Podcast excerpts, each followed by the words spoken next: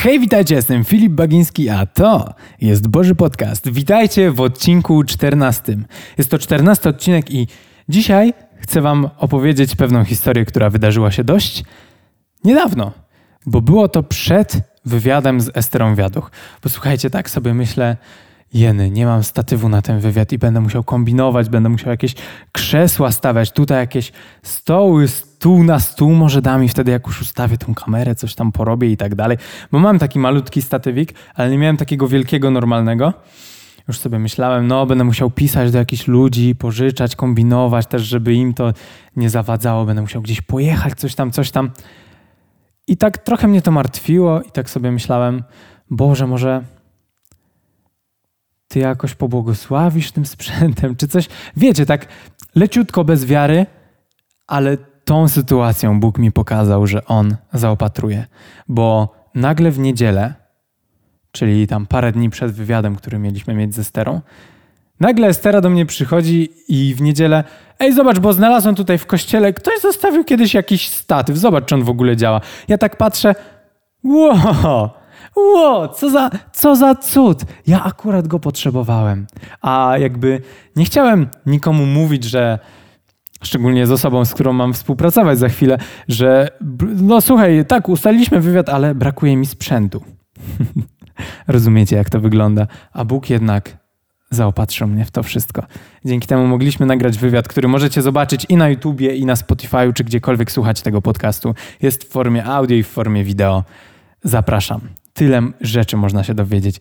Co człowiek, to można książki napisać o człowieku, o danym człowieku. Także dzięki Ci, Estera, za wywiadzik. Jestem bardzo wdzięczny, bo masz tyle mądrości. Ale dobra, zaczynamy dzisiaj bardzo długi rozdział. Długi, pokaźny, taki, że po prostu jest tam tyle mięsa, już nie jakieś tam warzywka na tym talerzu, nie, nie, nie. To jest takie mięso, że po prostu jedenasty rozdział Mateusza, po prostu ło. Lecimy, lecimy, lecimy. Po udzieleniu wskazówek swoim dwunastu uczniom, Jezus odszedł stamtąd, poszedł nauczać i głosić dobrą nowinę w okolicznych miastach. O dokonaniach Chrystusa usłyszał uwięziony Jan. Posłał on do Jezusa swoich uczniów z takim zapytaniem: Czy to ty jesteś tym, który ma przyjść, czy też mamy spodziewać się innego? Idźcie i donieście Janowi, odpowiedział Jezus. O tym, co widzicie i słyszycie. Niewidomi odzyskują wzrok, kulejący chodzą, trędowaci doznają oczyszczenia, głusi słyszą, umarli zmartwychwstają, a ubogim głoszona jest dobra nowina. I szczęśliwy jest ten, kto się do mnie nie zrazi. A gdy oni, a gdy oni odchodzili, Jezus zaczął mówić do tłumów o Janie. Co wyszliście obejrzeć na pustkowiu? Trzcinę kołysaną przez wiatr. Co zatem wyszliście zobaczyć? Człowieka ubranego w miękkie szaty? Ci, którzy noszą miękkie szaty, mieszkają w pałacach królewskich. A więc co wyszliście zobaczyć? Proroka? Tak, powiem wam nawet więcej niż proroka to o nim napisano: Oto ja posyłam przed Tobą mojego posłańca, który pójdzie przed Tobą i utoruje Ci drogę. Tutaj na chwilę nas zatrzymam, bo to są słowa, które zostały zapisane wcześniej w Mateusza i było napisane: Oto ja posyłam przed Tobą mojego posłańca, który. Chyba w Mateusza, czy nawet nie. Dobrze? Nie pamiętam tego. Musiałbym zobaczyć Oto ja posyłam przed Tobą mojego posłańca, który pójdzie przed Tobą i utoruje Ci drogę. To była obietnica, to było proroctwo, które wypełniło się, które Jezus nam objaśnia. Zapewniam Was, spośród tych, którzy wyszli z łona kobiet, nie było większego niż Jan Chrzciciel, ale najmniejszy w Królestwie Niebos jest większy niż On. Co tutaj, jakie słowa padają?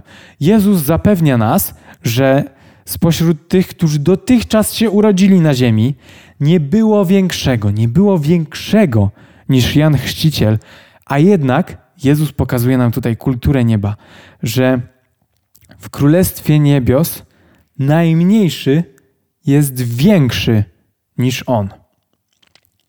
I w dwunastym czytamy, a oni A od dni Jana Chrzciciela aż dotąd Królestwo Niebios doznaje przemocy i porywają je ludzie, którzy przed niczym się nie wahają. Bo wszyscy prorocy oraz prawo prorokowali aż do Jana. I jeśli chcecie to przyjąć, on jest tym mającym nadejść Eliaszem. Kto ma uszy, niech rozważy moje słowa. Słuchajcie, tu jest wprost napisane, że Jan to będzie Eliasz, który kiedyś przyjdzie. Jest takie proroctwo w Biblii, które właśnie, bo jakby Eliasz został zabrany do nieba. I to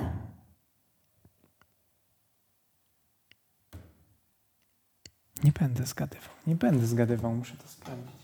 I słuchajcie, to było tak, że Eliasz miał ucznia, Elizeusza. I Eliasz został wzięty do nieba przez ogniste rydwany, przez Boga. Po prostu został zabrany z ziemi i wzięty do nieba. I chodzi o to, że Elizeusz był uczniem Eliasza i on też poprosił, bo Eliasz powiedział mu: Ej, no bo ja już wiem, że pójdę do nieba, tylko powiedz mi, co ty byś w ogóle chciał, żebym ja ci zostawił, bo no, możesz mnie o coś poprosić, jak już tam pójdę. To taka śmieszna sytuacja. No, uczniu, możesz mnie o coś poprosić, zanim ja tam pójdę do Boga, do góry. To, to proś. No to wiecie, Elizeusz tak sobie myśli. Co ja mam poprosić? Tak sobie myśli. I z tego co pamiętam, tam w tłumaczeniu jest błąd. Bo tam jest, że chciałbym mieć moc, która jest siedem razy większa od Twojej. Ale z tego co pamiętam, to w tłumaczeniu jest błąd i tam chodzi o to, że 7 po 7, czyli 7 razy 7, czyli 40 razy 49 razy większą. Myślałem, czy to nie było 7 do 7. Chyba nie.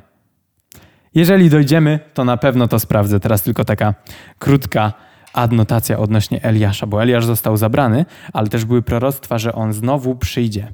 I kto będzie tym Eliaszem, który przyjdzie? Właśnie Jan. To mówi nam Jezus. To mówi nam Jezus. To nie są jakieś dziwne rzeczy, tylko to mówi nam Jezus. Szesnasty werset. Do czego mam porównać to pokolenie? Przypomina ono dzieci siedzące na rynku. Jedne mówią do drugich: Graliśmy wam na fujarce, a nie tańczyliście.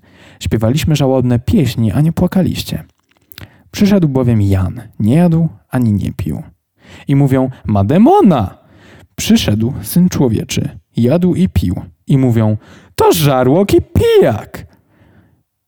Przyjaciel celników i grzeszników! I mądrość znalazła usprawiedliwienie w swoich czynach.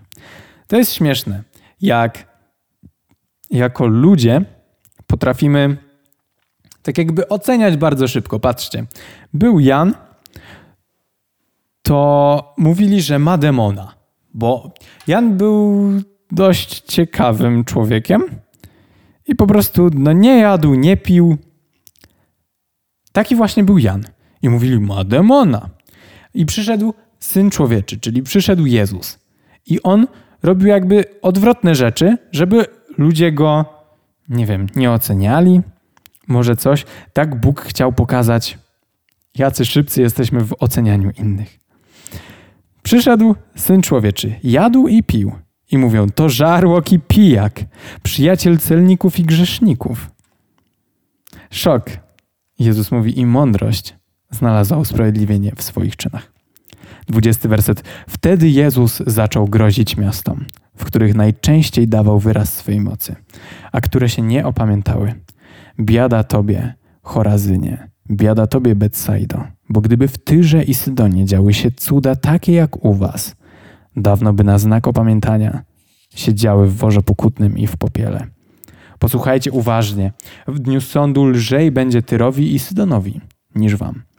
A ty, Kafarnaum, czy twoja chwała sięgnie nieba? Przeciwnie, pogrążysz się w świecie umarłych, bo gdyby w Sodomie miały miejsce takie cuda jak u ciebie, istniałaby aż do dnia dzisiejszego. Posłuchaj uważnie, w dniu sądu lżej będzie ziemi sodomskiej niż tobie. W tym czasie Jezus odezwał się w te słowa: Wysławiam Cię, Ojcze, Panie nieba i ziemi, że zakryłeś te rzeczy przed mądrymi i roztropnymi, a objawiłeś je ludziom o dziecięcej prostocie. Tak, Ojcze, uczyniłeś to, gdyż takie było Twoje życzenie. Wszystko zostało mi przekazane przez mojego Ojca i nikt oprócz Ojca nie pojmuje, kim jest Syn. Nikt też nie pojmuje, kim jest Ojciec, jak tylko Syn oraz ten, komu Syn zechce to objawić. Przyjdźcie do mnie wszyscy, zapracowani i przeciążeni. Ja wam zapewnię wytchnienie. Weźcie na siebie moje jarzmo, uczcie się ode mnie, łagodności i pokory serca, a znajdziecie ukojenie dla swych dusz, gdyż moje jarzmo jest wygodne, a moje brzemię lekkie. Co za nawiązanie do tego, co mówił wcześniej Jezus, bo Jezus mówił o tym, żeby brać Jego krzyż na swoje barki, a teraz wyjaśnia, że tak naprawdę, jeżeli, na, jeżeli tak naprawdę weźmiecie Jego ciężar na siebie, to co Jezus mówi? Jezus mówi, że moje jarzmo jest wygodne, a moje brzemię lekkie. Że to tak naprawdę, że tak naprawdę chodzenie za Chrystusem, za Jezusem, naśladowanie Go jest wygodne i lekkie. Jakie niezwykłe porównanie, że to naprawdę może być takie proste. My ludzie często mamy taką skłonność, żeby rzeczy utrudniać. Ja tak często mam, że zamiast zawrzeć coś w trzech krokach, to wypiszę 20, jakąś tam checklistę sobie zrobię, lista rzeczy do zrobienia, zamiast wypisać jakieś trzy proste, takie ogólne, to piszę 20 tych rzeczy. Ale też nie tylko, w różnych y, relacjach tak mamy. Mamy taką skłonność, że czasem proste rzeczy zamieniają się nagle w trudne, nie wiemy co zrobić, a rozwiązanie jest takie szybkie, takie łatwe, lekkie. I takie samo jest jarzmo Jezusa, jeżeli weźmiemy to wszystko na poważnie. I będziemy gotowi po prostu wziąć ten ciężar, mimo że on nam się wydaje. On może się wydawać ciężki, bo przecież ciężko jest wytrwać w czymś. Oj, przecież Załóżmy, że obrazem będzie krzyż. Oj, ten krzyż to jest taki ciężki, że ja nie dam rady i nawet nie próbujemy, ale mówimy, że nie damy rady, bo już widzimy swoimi oczami wyobraźni, że to będzie takie trudne. Ale kiedy już, kiedy już zbierzemy się na odwagę, kiedy już weźmiemy to, założymy na siebie, to stwierdzimy: hej, to wydawało się trudne, to wydawało się takie ciężkie, to wydawało się takie nie do zrobienia. Już, już są, już są. A jednak się udało. Dziękuję Wam za ten odcinek. Trzymajcie się i niech Bóg Wam błogosławi. Amen.